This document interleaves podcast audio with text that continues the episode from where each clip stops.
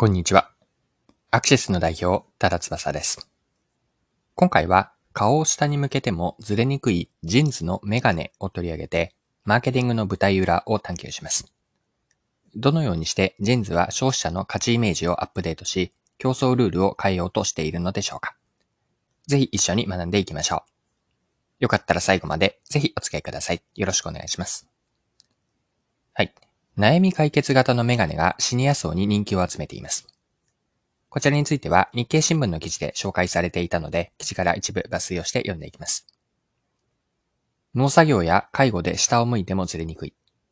メガネを使う時間が長いシニア層に悩み解決型のメガネが売れている。メガネ専門店ジンズを運営するジンズホールディングスではヒット感を自己調整できるなど、機能性の高いフレームメガネが人気を集める。メガネ生活で生まれる悩みに応える機能が求められている。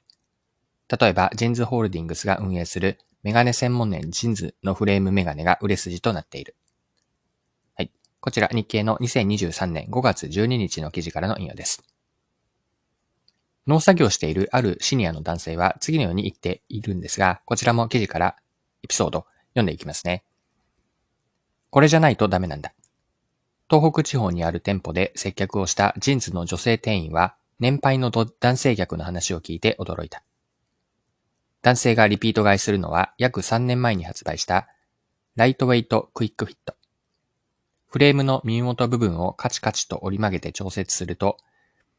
曲がり具合が深くなり固定できるメガネだ。男性は農家を営んでおり、一日の多くをかがんだ状態で過ごす。ずれ落ちにくくてずれ落ちなくて便利だ。東北の他の店舗でも同じく買い求める農家の年配客がいたという。はい。こちら、記事からです。それではここまでが前半のパートにあたるんですが、後半では、ジーンズのずれにくいメガネの事例から学べることについて掘り下げていきましょう。マーケティングの観点で捉えると、 JINS がやったことというのは、消費者からのメガネの価値イメージのアップデートなんです。価値というバリューですよね。バリューへのイメージを書き換えたアップデートしている。こんな観点、マーケティングの視点で捉えられるんです。従来のメガネで重視されているのは、近視とか遠視、あるいは乱視を矯正してくれて、デザインが可愛いとか、うん、かっこいいなどの、まあ、自分に合うことだったんですよね。一方で、長く下を向いている状態だと、メガネがずれてしまうこと。これは解消されないままとして残っていたんです。レンズのずれにくいメガネというのは、ここにビジネスチャンスを見出したんです。人々からの消費者からの価値へのイメージとして、自分にとって良いイメージとは、どんな時も下を向いて長い時間をずらし、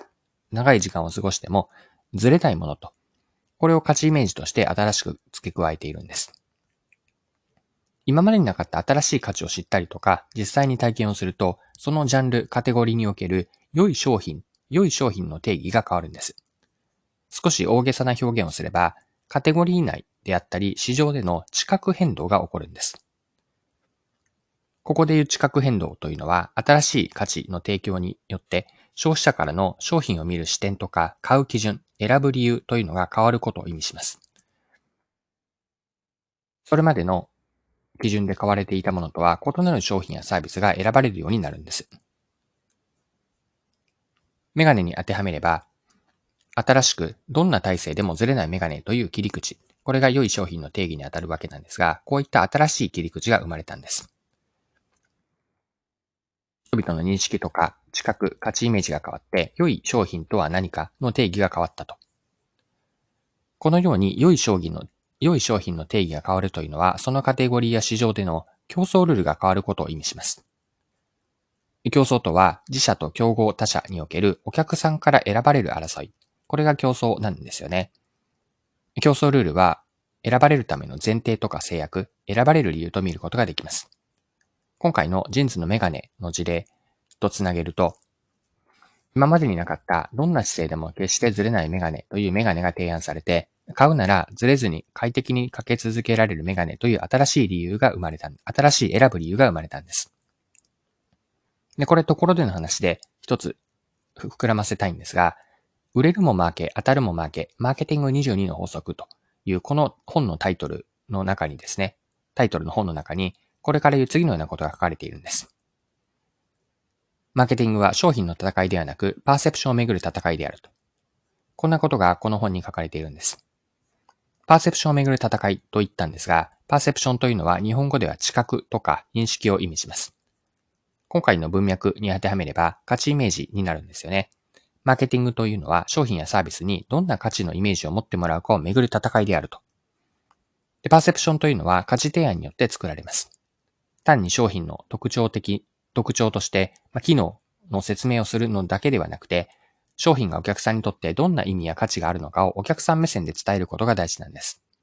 お客さんの相手の文脈に寄り添って価値があると思ってもらえることで、商品がようやく自分ごと化して捉えてもらえるわけです。学びを一般化して表現をするならば、商品そのものは変わらない、変えられなかったとしても、マーケティングの役割というのは、お客さんからの自社商品やサービスへの価値イメージを変えて、お客さんから選べる状態にすること。ここにマーケティングの役割があります。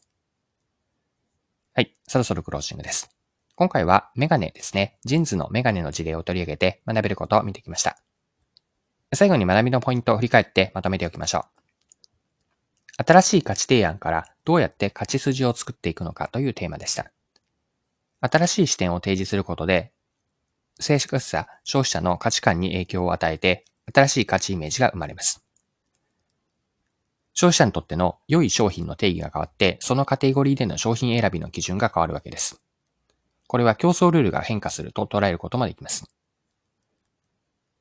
これを踏まえると、マーケティングの役割が見えてきて、マーケティングの役割というのは、お客さんからの価値イメージを変えて、自分たちが選ばれる状態にすることにあると。ここ、大事なポイントとして最後残しておきます。はい。今回も貴重なお時間を使って最後までお付き合いいただきありがとうございました。それでは今日も素敵な一日にしていきましょう。